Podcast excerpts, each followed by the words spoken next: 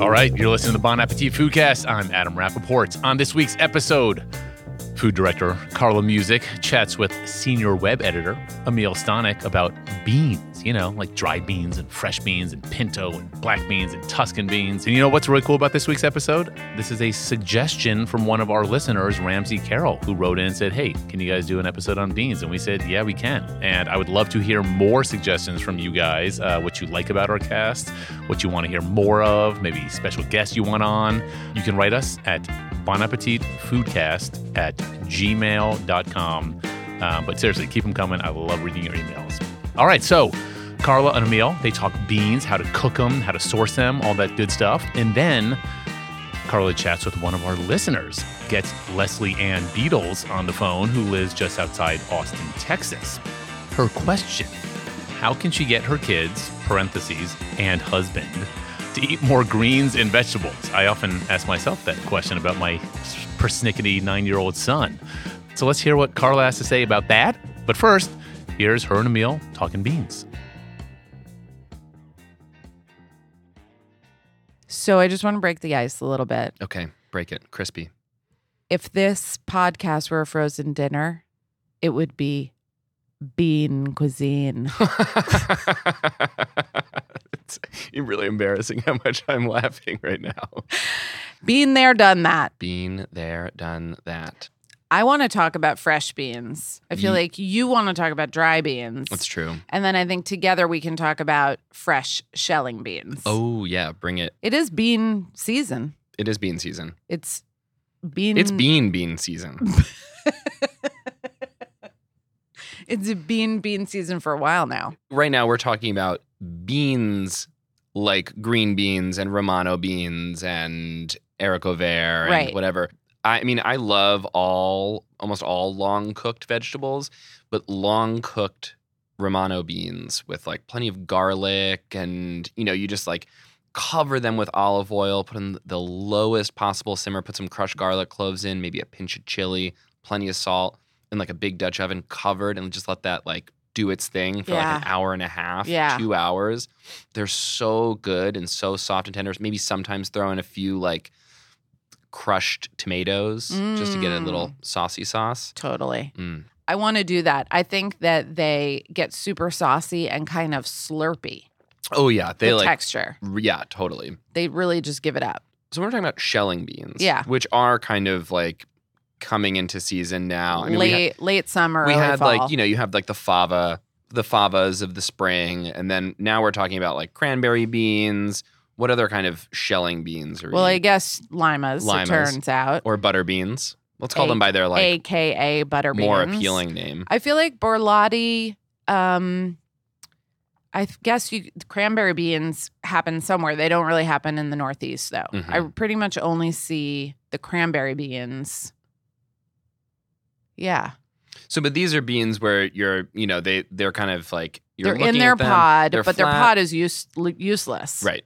Pod, you're not doing anything with the pod. So you're like opening them up and dropping all of those little beans into a bowl or something. Yeah. And then what are you what are you doing with them? Well, so one thing about them is they do change in the early part of the season to the late. And I Mhm. think that in the past I've been so excited when I saw them, like the fresh the fresh beans that I just like got them the first time I saw them, but you should actually wait. Um Oh. because you want the the outside to be like when it's a cranberry bean, really nicely deeply speckled Mhm. and kind of not green anymore and have um, deep color. But when you run your fingers over them, it should feel like the beans inside are are big and they're close together, but they're not smushing each other and Mhm. flattening out really each other's side. They need pod. that's a great way of describing it. They need to fill out the pod and and almost the outside starts to feel a little dry, Mhm, but mhm. not like not flaky or dried out and or shriveled, right. but just not so like plump and firm anymore. Mhm. And that's when they're kind of like their best. Okay. Um and then I just unzip them Mhm. and get them out of there. And then generally, so there's two ways I do it. I do it like I do almost everything that's I cook in my house. It starts with a pan of olive oil and garlic. Put those guys in, maybe a little chicken stock, salt, pepper. Just let them go until they're tender. And the great thing is because they have not been dried, uh, they cook in about 20 minutes. Amazing. Fantastic. So great. So all that time that you spent shelling Yeah, them, exactly. you you make up for in the quick cooking time. Right. And you do, it's a little bit like the fava bean experience where you have to commit to, you know, two or three pounds of these things and getting them open. But that's what children are for. and you don't have to pay them if they're related to you. Yeah, it's true. That's what like children and vacation is for, where you're like, I've got nothing better to do right now than sit on a porch somewhere and just shell all these beans, and then end up with like a like cup two of beans. handfuls Yeah, of beans. exactly. Well, you have to turn off the Wi-Fi first in order to convince any child that there's nothing to do. um, so the here's a- other thing, though, that is great, and because these things are all kind of around at the same time, is to do like a mixed bean situation. Oh, So yeah. either your minestrone, where you've got like maybe some of Amiel's wax beans and some of the fresh cranberry beans Mhm. and some of those um, flat beans Mhm. and they all get together and they get some broth on them. Ooh. Yeah. Oh, I have a question for you. Back to the fresh, those fresh shelling beans. What is so after you've cooked them for 20 minutes? What's the texture like, and compared to like a like a cooked dried bean? Still creamy. I mean, very, very similar. Creamy. Um, yeah, super creamy. They just have a fresher, like more vibrant flavor. Mm-hmm, They just feel like more, maybe they can be firm, creamy, whereas a dried bean, I feel like you don't, you can't mess around with any of the firm stage. Yeah, you know, I, f- I feel like I've always been afraid when I'm cooking fresh beans because they, I, I feel like every time I cook them, they end up being a little, I'm afraid of overcooking them Uh huh. and they end up being just a teeny bit toothy in a way that doesn't bum me out, but I'm afraid is like the same as the dried bean, Right. slightly undercooked, which makes me gag. yeah. So like I have to really this is like what what like being in a co-op in college really did to me. It's like right. w- if I am at a restaurant and eat a, like an al dente dried bean, I real I just I have to spit it out. I can't. it's like one of the few things that I actually just like. It's like that and kidneys are the things that I just can't deal with. now we know. Yeah, now you know. Um, to me, an undercooked bean is like an instant stomach ache. Yeah. Like right away. Yeah, my just- stomach hurt for the first three years of college. And it was from all of the al dente beans. all the al dente beans. So Mhm. what changed? Did you like take over? Oh no, I stopped eating the co-op. Well, I, I got into the co-op where we could just go to like a grocery co-op and shop and then bring it home and cook it ourselves. Right. But you know, it's like trying to when somebody's cooking beans for a, like chickpeas for a hundred, and they're always like, "Oh, well, you don't need to soak; it's fine." And you're like, "These beans are a hundred years old. They are have been cooked, and they're they're just still like crunchy." Right. And you're like, I might be poor, young, and stupid, but I know an undercooked garbanzo when I have one. Yes. Yeah. Yeah. um. Yeah. I love dried beans so much. Yeah. though. So, all right. So after a cranberry bean isn't fresh anymore, it becomes a dried bean. it becomes a dried bean. Oh, the other ones are do you ever see the fresh chickpeas? Oh, the fresh chickpeas are so cool. So exciting. That's amazing. I feel like I messed them up too, though. I think that I've bought them too young and then they're almost impossible to get out of their house. Do they need to be double shucked the way that uh, fava does? I mean, not need is relative here. Like you don't need to. Double shuck. No, I don't favas, think so. Yeah. Well, that's they're funny because fresh chickpeas, the green chickpeas, and for anybody who hasn't seen them, they're kind of in. It's it's not like the other shelling beans. It's almost they're like rattling around Yeah. in this like cute little green pod. Yeah, they look like little green caterpillars. Yeah. Yeah. they're incredible. They're really easy to get out of their little house, like you said. Um, but I feel like their texture is much more similar to a fava or like an edamame, like a fresh soybean, than they are to Yeah. a cranberry bean or something like that. They're really green and have that kind of grassy, beautiful flavor. Totally vegetal, Right. snappy. Yeah. Yeah, and those are going to have like a they're they're not starchy at all. They're going to have a little bit more of that kind of like fava-y, al dente Right. toothiness. Hmm. That's very appealing. In a those good way. In a good way. Not in the like terrible No. way of your youth. So the cranberry beans, the fresh cranberry beans of this season Yeah. will be next season's dried cranberry beans, as will the dried black beans or And, that's one of the great things about the dried beans is like there are so many and Oh you don't have to be where they're grown to get them. There's No. so many cool types. There's so many cool types, and we actually we, we put together a, a bean primer. When, when was that? Was that March 2016? I think, Yeah. where we went through all of the all of the fancy mail order companies that Yeah. sell fancy heirloom varietals of dried beans. They're not even fancy. They're not even fancy. It's like the way linen sheets are fancy. That was just like that was like that's it, you know? That's how they are, Mhm. you know? Well, and the thing that's great about, you know, and I think this is a thing that people don't, in addition to being able to get so many different varieties of beans when you mail order from like Rancho Gordo or a company like that. But the thing that a lot of people don't understand is that beans actually, they don't go bad per se, but dried beans can be too dry. Flashback Fla- again to the Mhm. co-op. Oh my gosh. Yeah. Yeah, buying beans in a place where there's pretty high turnover or Mhm. something hasn't been sitting Mhm. in the bag for 2 years. Right. Because they just get drier and drier and drier. They get drier and drier. And if you've ever, you know, been somewhere and picked up a bag of beans from a supermarket that seems like nobody's really buying beans there and try to cook them, and six hours later they're still crunchy as hell and terrible. That's what happened. That those is were, why. Those were old beans. The other thing about these fancy dried beans is like even though they're fancy or heirloom or, you know, whatever, um, they're beans. So they're not even though you're ordering them online, that they're not ever really expensive. No, and it's I think if you think about it as an ingredient, you know, if the beans are very delicious and you're preparing them in a very delicious way, then that's like it's still a huge bargain. Yeah. You know, if it's like five dollars for a pound of beans or something like that. And you're making an entire meal out of it. Yeah. Yeah.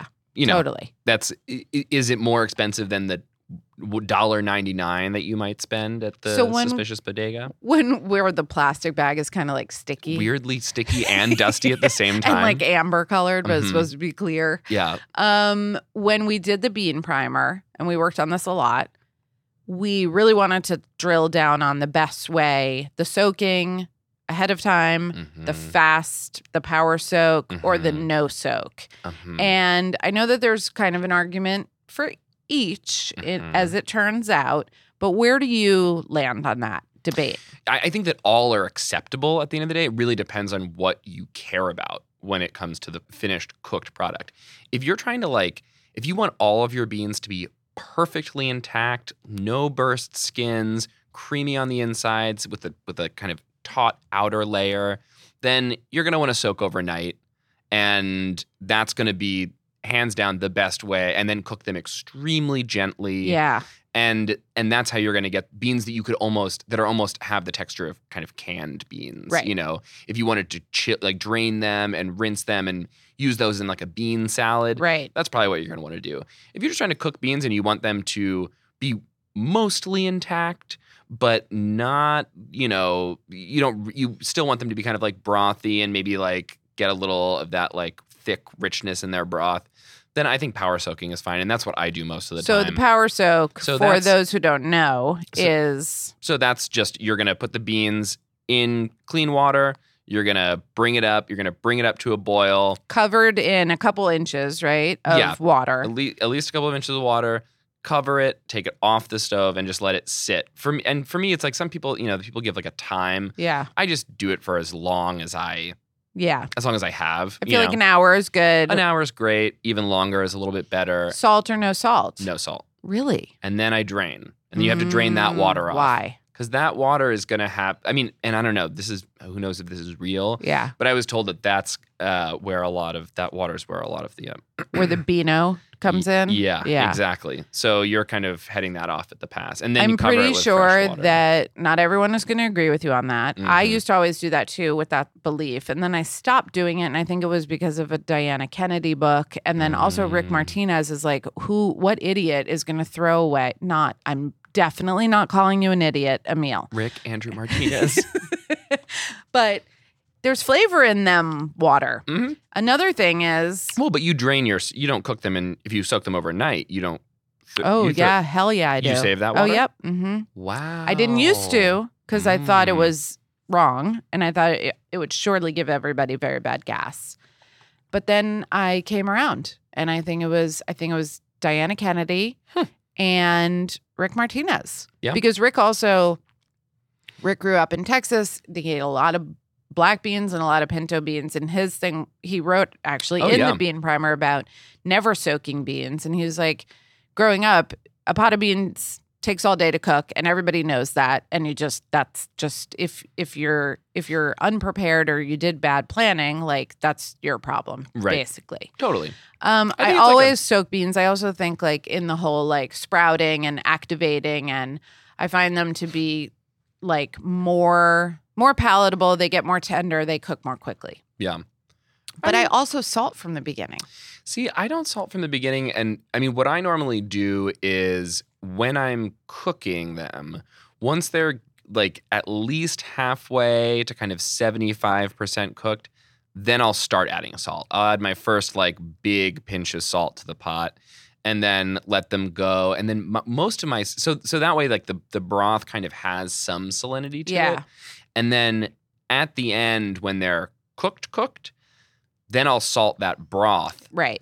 such that because if you taste the bean, it's not going to taste seasoned. Yeah. But the broth, you want the broth to taste good and salty, and then I like to let them park them and let them sit for at least half an hour. Yeah. Ideally, let them just kind of cool in that cooking liquid, and then they'll take on that seasoning. And I don't know. I feel like I've read different things about seasoning beans and when you season them and whether it makes a difference. And it seems like the jury's kind of out. It seems like it doesn't really I think matter. what uh, with the jury being out, it's kind of like it is not hurting them to salt Right. them early, and if anything, um, and if it's not hurting them, then why wouldn't you do it? Sure. So that I guess there's danger of over salting if the liquid Right. reduces too much.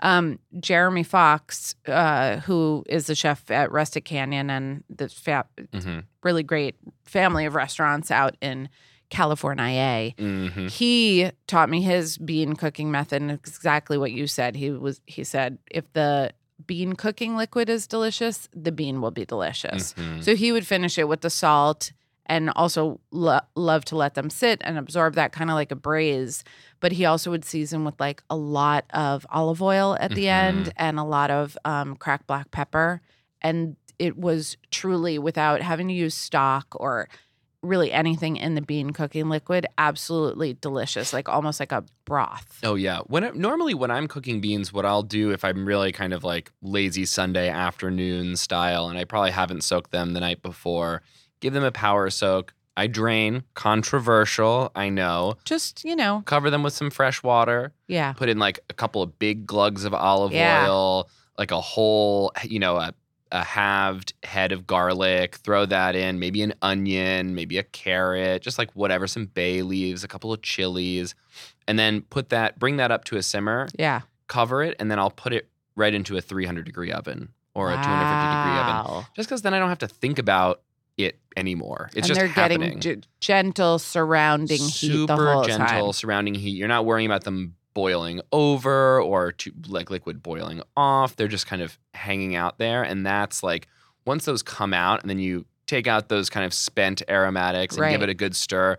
All of a sudden, that broth, you know, once the kind of the oils like emulsifies Yeah. in with the bean starchiness, and it's it's so good. beans are the best They're the best. And I really do think that that is the two things, the reason that people don't have the same conviction that we have about a pot of beans because people don't put enough salt and they don't put Mhm. enough fat in their beans, which and they know, don't cook them enough It's that's not to go back to the co-op thing but yeah that is a resurfacing crime old trauma. um fat is crucial Mhm. fat carries flavor richness Mhm. bacon fat Oh yeah. schmaltz I mean that's why refried beans taste so good. You know. yeah You know, one time when I was in when I was in Mexico City, I went to this place called La Fonda Margarita. i've sent this- people to this place because of you The, so we walk in and we had gotten off of a red eye and gone there directly. So they had opened at like 5:30 and it was just Lauren and I and a car full of people who had just been partying all night. awesome Who came in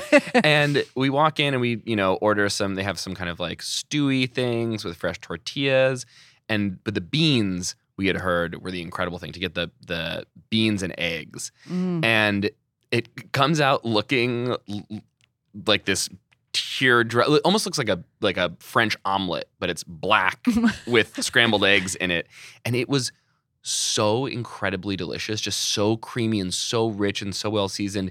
And we look over at a picnic table next to us, and there are just these two giant sheet trays, which literally look like they have ground meat on them, Oh my god. but it's gray black. And we're like, what is this? And eventually, like Lauren went and asked the chef, you know, what was going on with those, and she was like, so those those are our beans, and what they do is they they cook their black beans, drain them, and let them cool a little bit, and then they run them through a meat grinder. wow. So it really does come out looking like ground meat. And then they sit and they air dry for a little bit so that you're getting some of the moisture out of them. So when they're refried, they can absorb the maximum amount of lard possible. Amazing. Which is what makes them so just unctuous. Adam's going to kill me for using that word, but he uses that word de- all the time. that guy is such He a does hypocrite. all the time. I have a dream of a dish that I've never made that I want to make. Go on. And it's going to involve all of the beans that we've discussed. Mhm. So I'm going to have, and I don't know the best way to do it, but I want to make like a really true like minestrone of these Ooh. of beans in the height of the times, Mhm. right? So it'd have wax beans and green beans and some of the filet beans and those flatter Romano beans, Mhm. But also some fresh shelling beans and then also dried beans. So the question is do I start by making the dried beans and use that broth as the base of the soup? Yeah. See, what I would do in that. and then am I blanching the other the snap beans or am I going to cook them in that liquid but I don't want them to get like brown and not so nice if they cook if they poach in the bean cooking liquid will they not ever be vibrant? Well, so what I would do in that case, if I was, if I had cooked, might start with my dried beans, cook the dried beans, so they're delicious and flavorful and tender and Perfect everything. and intact. I wouldn't use all of that bean cooking liquid for the minestrone. I feel like I would maybe just just because the bean cooking liquid is intense and it's very rich, and I feel like this this sounds kind of like a late summer sort of Yeah. soup, and maybe you want some maybe you want some tom- crushed tomatoes in crushed there, tomato. something like that. I would actually maybe cut the you know use the dried beans and then use maybe like half bean cooking liquid and then half like water or light stock or something like that just so you don't have to and you know what you could do you could use take some water use that as the blanching liquid for your other beans Oh, and then use that bean cooking liquid with the other bean cooking liquid Mhm. to make a bean there done that cooking liquid. exactly it's going to be amazing. it's going to be an amazing It's it already eaten amazing. Well, Terrible. I feel like that way, if you're worried about losing any like nutrition Yeah. or whatever from that, like And just you know, flavor. It's flavor. and flavor It's and all nice of that, you know, and then it's and then it's um, you know can be a little bit lighter and doesn't have to be just kind of you know like chili. And then the question is with the flat flatter beans, do I cook those al dente or just tender, or do I like separately have those going all the way down to Slurpee? That's Slurpee with a Y, not double That's E. that that's the question. I don't know. I think I would maybe. I mean, what if you cooked those with the dried beans?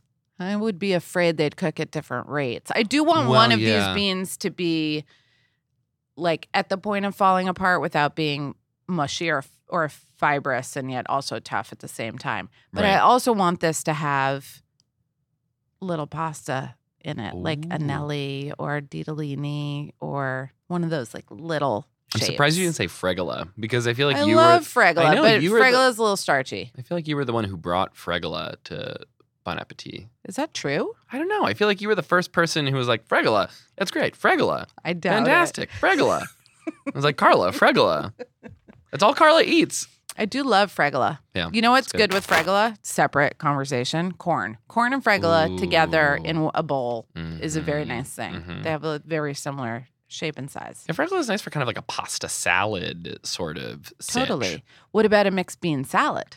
Ooh, I love a mixed bean salad. But and you would mean, you mix a dried and a shelling and a fresh? You know, I think in that situation, I would probably forego the dried only because I have a really, and maybe it's just I'm impatient, but, or just missed the mark or something. But cook, cooking dried beans for a bean salad, I feel like might be a case of diminishing returns. You know, it's like you're going to get some softies in there. And I, the, to me, the risk of having undercooked dried beans Is higher. is higher because you're like, oh, I just want to make sure that they're like all, you know, that they hold together.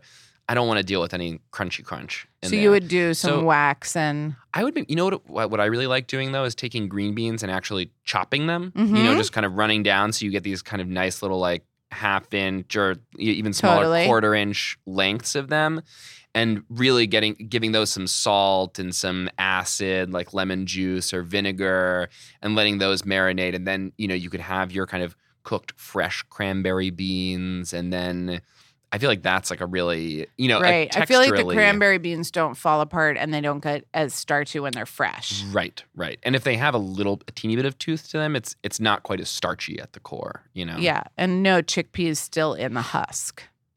No, No, no, charred your- chickpeas in the husk, just tossed in there, just to just to. I think the thing that makes bean mixed bean salads look and feel seem so corny is when they go to that like cafeteria place Oh, and totally. there's kidney beans in there and just Kidney not beans. yeah. You know, kidney beans need a real image makeover. I feel like they uh, they're easily the most depressing bean. it's that livery color. It's the livery color, and come on, like just calling them kidney beans. Like, uh, can't they get like a bit like Lima has butter beans? Like, 1010 would choose a butter bean over a lima bean. For sure. but you know, this is like a kidney bean- calamari and squid Mhm. remarketing of the kidney bean. Okay. Okay. What, what are we going to call a kidney bean from now on? First thing that came to mind was ox blood bean, but that's not Oh, good. mm, But it's just the color. Ox, ox, if you're like trying to sell them through like Rancho Gordo or like a fancy, you know, I'd Yeah. be like, ooh, ox blood bean.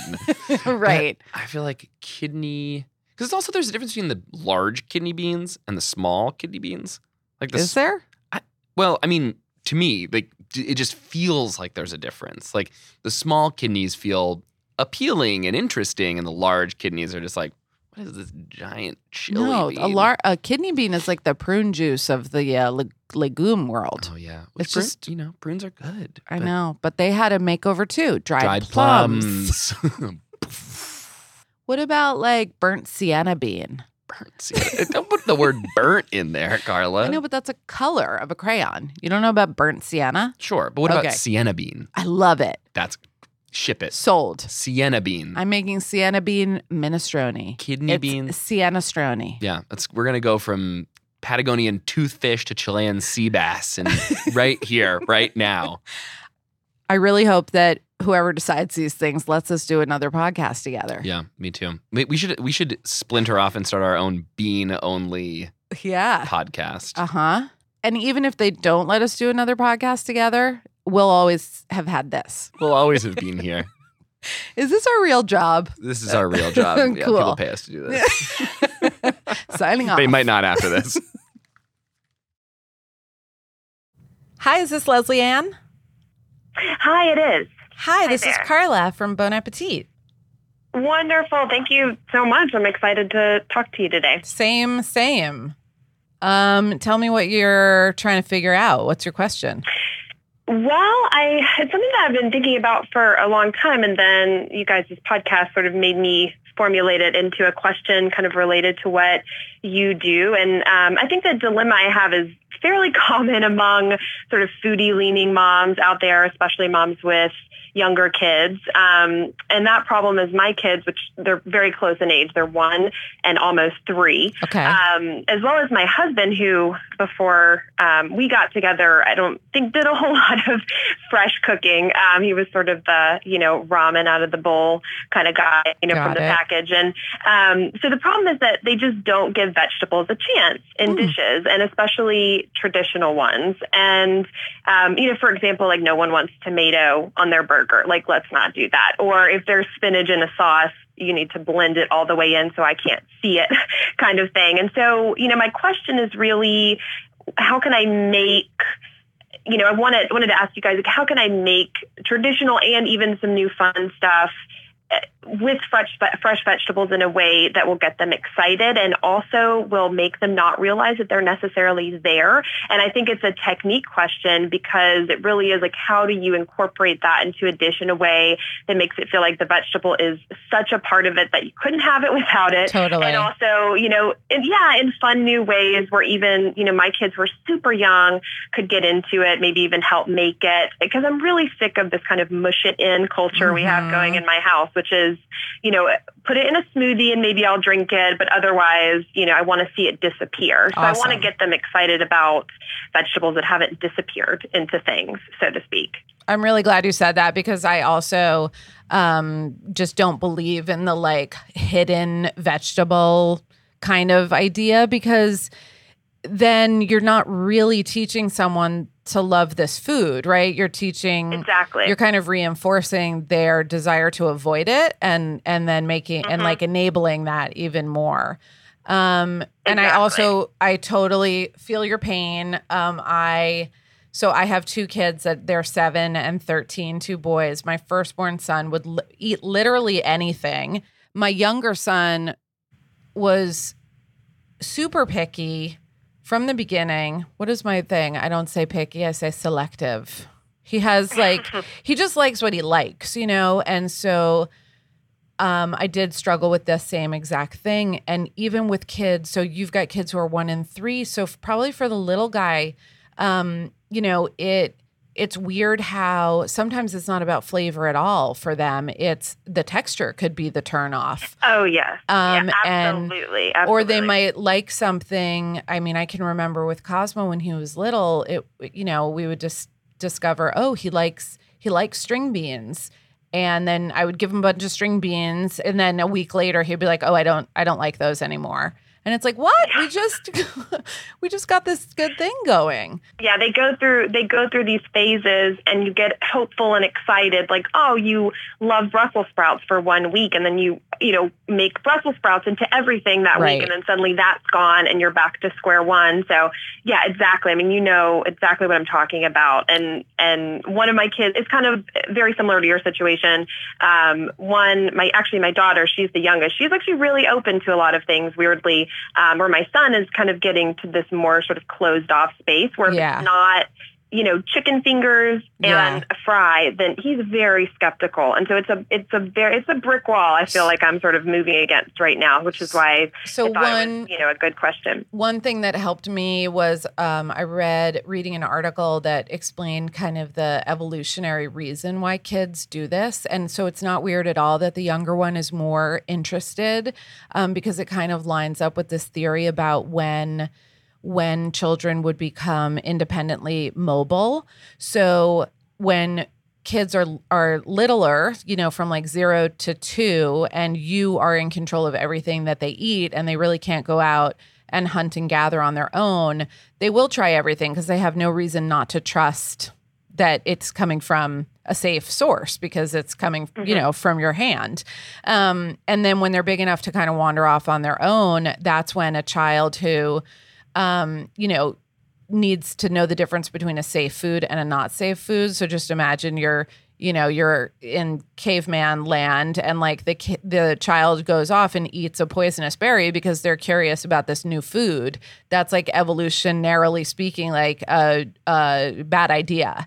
So Mm-hmm. A key thing is to like give as many different kinds of foods to your child until they hit that magical age of like two and a half or three, where they're kind of pre programmed to, if they haven't had it before, they're just like exactly what you said, like super skeptical, not interested. They want to stick with the foods that they already know. So, mm-hmm. um, I felt better once I knew that like actually it was a, a life saving technique. So, you know, I completely 100% agree. And it, there aren't really any answers. Mm-hmm. Everyone sort of says, like, oh, well, that's just, you know, the phase. And I'm kind of like you. I refuse to believe that. Like, I want to believe that I can get them to a point now where it's not about hiding the vegetables, but right. it's about, okay, let's cook something where this belongs right. and, you know, get excited about it. I, I'm with you 100%. So, I think that the answer to this in in the simplest terms is that it's about exposure and it's about like repeating that exposure over time because they might refuse a food 20, 30, 40 times. And on the 41st time, like, go for it and discover that they like it. So, an ex- example, my younger son, Cosmo, ate eggs. Then one day was like, oh, I don't care for eggs. Didn't eat eggs, like scrambled eggs, any kind of egg, would not touch an egg for, I mean, two or three years.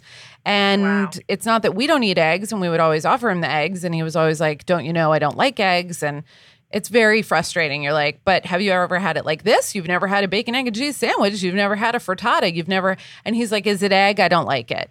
So then one day we're at my parents' house, and my mom, not knowing this whole history, is like, oh, I'm making scrambled eggs. Would you like scrambled eggs for breakfast? And he's like, sure.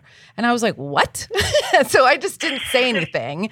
And I know that my mom makes really good scrambled eggs. So she gave him this plate of scrambled eggs. He ate the entire thing. And then ever since then, he he he, he loves scrambled eggs. And so it's like, you know, if it wasn't for that one other time that we offered it, we would have kept going in this I don't eat eggs thing for, you know, God knows who long how long. The other t- thing with the picky husband, my husband is r- a really good eater now, but same when we met, he was a kid who ate a ham and cheese sandwich every single day for lunch for like six years or something insane when Oh, he yeah, was a this kid. is the- they're, I mean, they're creatures of habit. Yeah. My was saying, I mean, he took a peanut butter sandwich to, you know, work at one of his jobs in his 20s every day, like Right. Monday through Friday, and didn't care. I mean, that was, you know, and, and I think the kids kind of pick up on some of that, like when mm-hmm. he sort of reverts into those habits. Yeah, you just keep offering and keep running a household where you have these kinds of foods around. It's really important for the parents to eat them in front of their kids, even if the kids aren't making them. And it's also so much of this is just about kids wanting to control their own bodies and their lives, even as, you know, one and two year old and three year olds.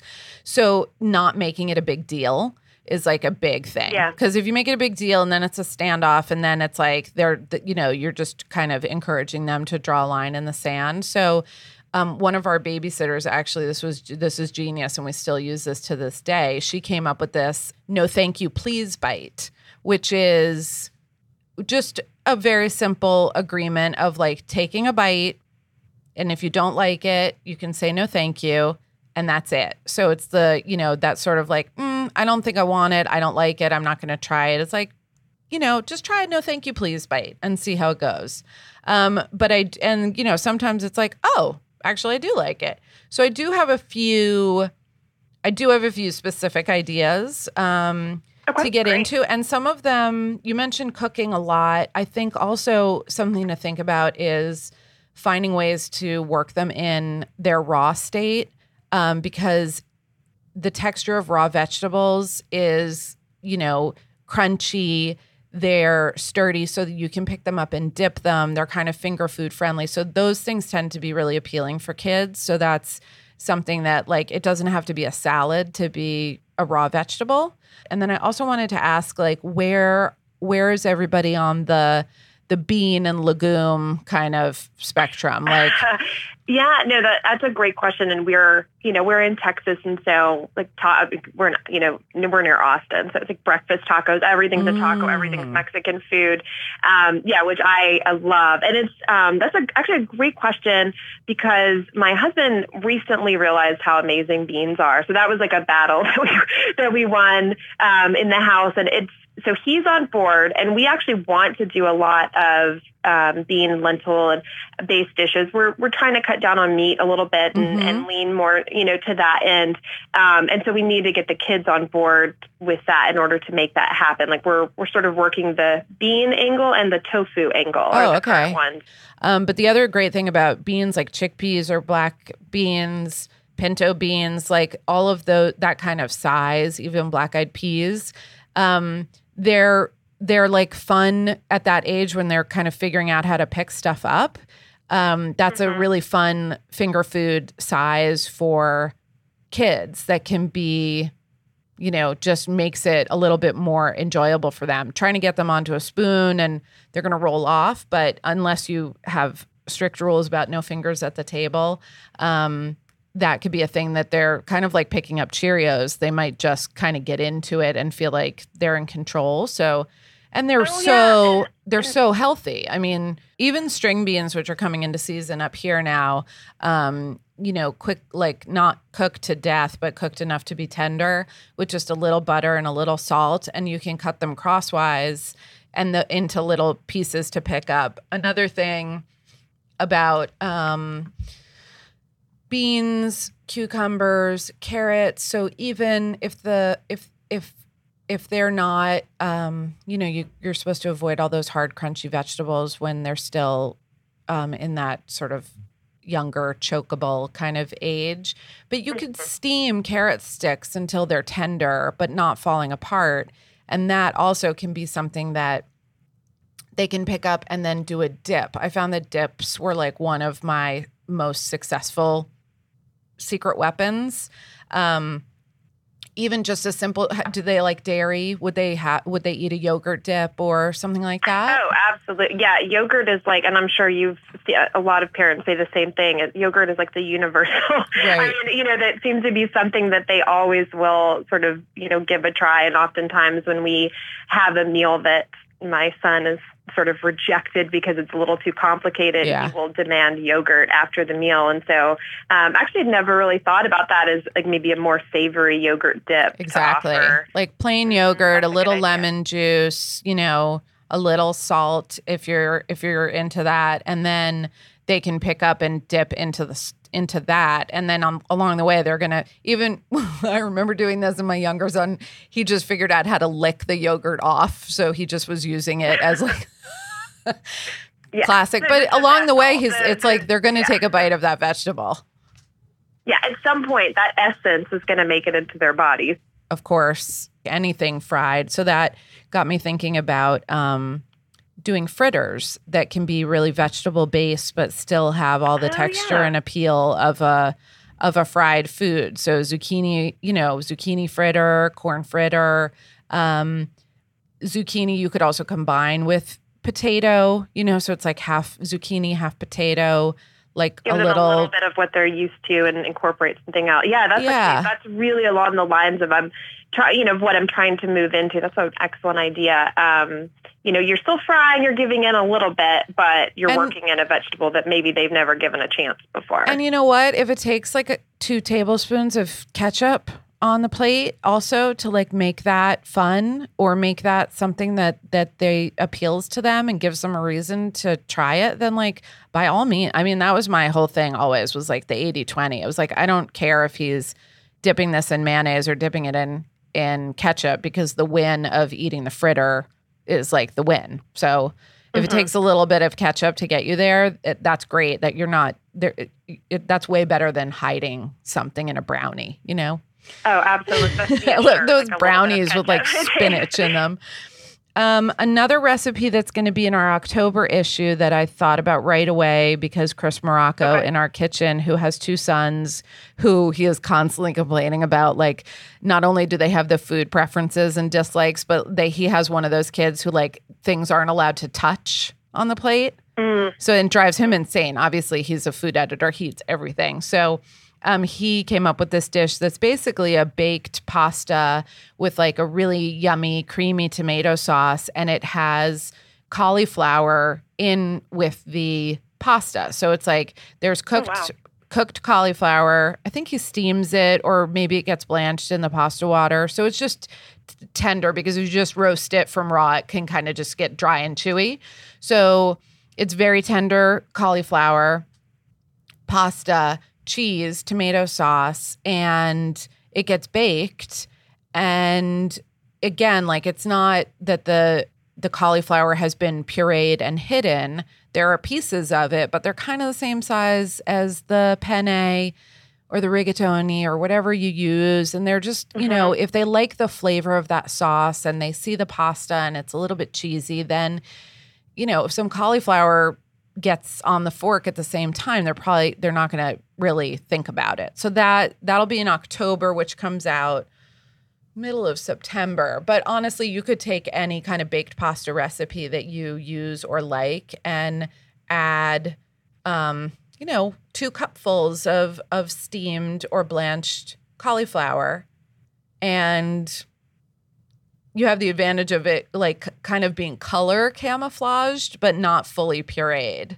I mean, it's hard to make a bad baked pasta Exactly. experiment. also braises and and stews and things so another um great way to just have a very healthy vegetal base is to make a sofrito which you know depending on whether you're doing a spanish one or a or a french one or a mexican one but g- generally um, the way that i make them is equal parts of onion and carrot and then a little bit of garlic i chop the vegetables in the food processor until they're like finely chopped and then combine everything and saute it like really l- low and slow in a good amount of olive oil in a big Dutch oven. And it's just as easy to make a bag's worth of carrots as it is to make, you know, just two carrots and half an onion. And when you when you do it, you cook them down. The vegetables are cooked down until they're very very tender like almost just sort of dissolving into the bottom of the pan. And then um, you can freeze that in maybe you know half cup or a quarter cup increments um, but when you use a sofrito as the base of a pasta sauce or a soup or or any kind of like braise there's a it's a lot of vegetable that cooks down into a very small amount and it's just a way to add like a ton of veg to to a soup and that would be a really good base to a lentil soup or to um, just some really simple pot of beans. Um, i also i've talked about this before but if your kids eat pancakes um, you can Oh, start yeah, always. yeah, you can start adding um, rolled oats to the the base, and I've tried it both adding it to the dry ingredients, you know, the flour or whatever. And also, if I'm doing a buttermilk pancake, sometimes I put the oats into the buttermilk. It works either way. Um, Okay. They they you won't even notice that they're there. So at this point, every pancake that I make for Cosmo usually has rolled oats, some ground flaxseed, um, chia seeds, uh, hemp, even hemp hearts are great and they're very like mild flavored. And so even though that's another one of those things where I'm like, yeah, there's going to be an amount of maple syrup that happens here, but he's also getting f- like whole grains. Oh, absolutely. Yeah. I mean, at, at that point, the syrup on top is inconsequential. Yeah, I just don't I don't put as much sugar in the pancake and that way I don't like I'm not trying to, you know, wrestle the kind of a lot for yeah and it sort of goes with what you were saying at the beginning too with is not and, and which is where my question came from is not giving into this hiding it culture but just you know in that sense a pancake becomes something that has healthy components to it and something that they're used to and um, you know they're not scared of it it's just this is like this is a version of a pancake we do that's delicious totally. and it just happens to have this other stuff in it. So um, yeah, I had never thought about that. That's that's a really good idea for the pancake. Awesome. Um, and then last one is just um, avocados. So guacamole, which is, you know, avocados have like all of these amazing health benefits. They have the good fats, they're high in fiber, they keep you full because of the fat content. They're a fruit. um, and then they have the advantage of like being served with chips. So you're in Austin and you t- already talked about Tex Mex. Like, will they touch avocado? Oh yeah, that's been one of. it's always a go-to, especially for my daughter. I mean, I think something about ba- you know she's she's still a baby in many ways. Something about it, the texture babies love. Yeah. Um, my son is moving a little bit away from it, but he'll still eat it. Um, but oh yeah, we try things on. I mean, something on chips is a good way to Right. go at. You know, um, trying something new. So yeah, avocado and guacamole tends to be something we can always rely on.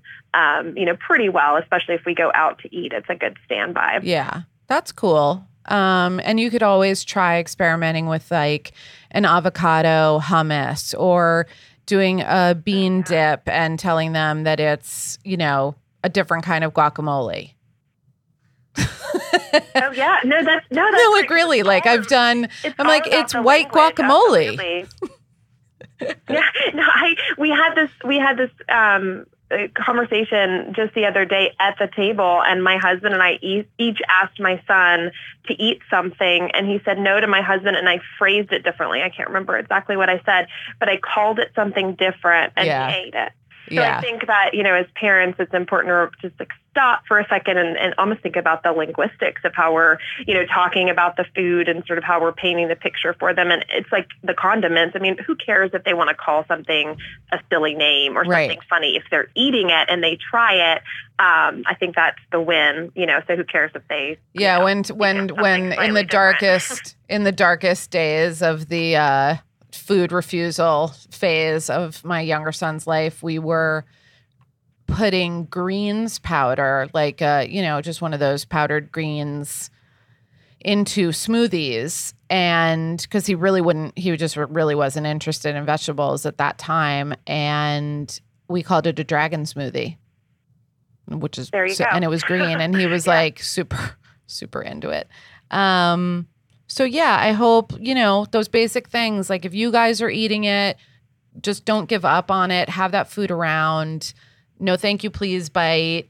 Um That's a great one. the Yeah. fritters i feel like will be really good. The baked pasta pancakes. Yeah i hope i hope that this gives you some good stuff to to experiment with Oh, it's wonderful. I thank you so much. Like I said, it's you know a lot. You know, as a mom, it, it questions that sort of bounce around in your head around things like food, and and you talk about the question, but you don't often sit down in conversation and talk about the answer. right And so, um, you know, it's just you. You know, the podcast got me thinking about it in those terms. So this has been incredibly helpful. Thank awesome you so much. yeah let us know how it goes tag us on instagram or whatever we'd love to see what what's a hit Oh, absolutely. I definitely will do that for sure.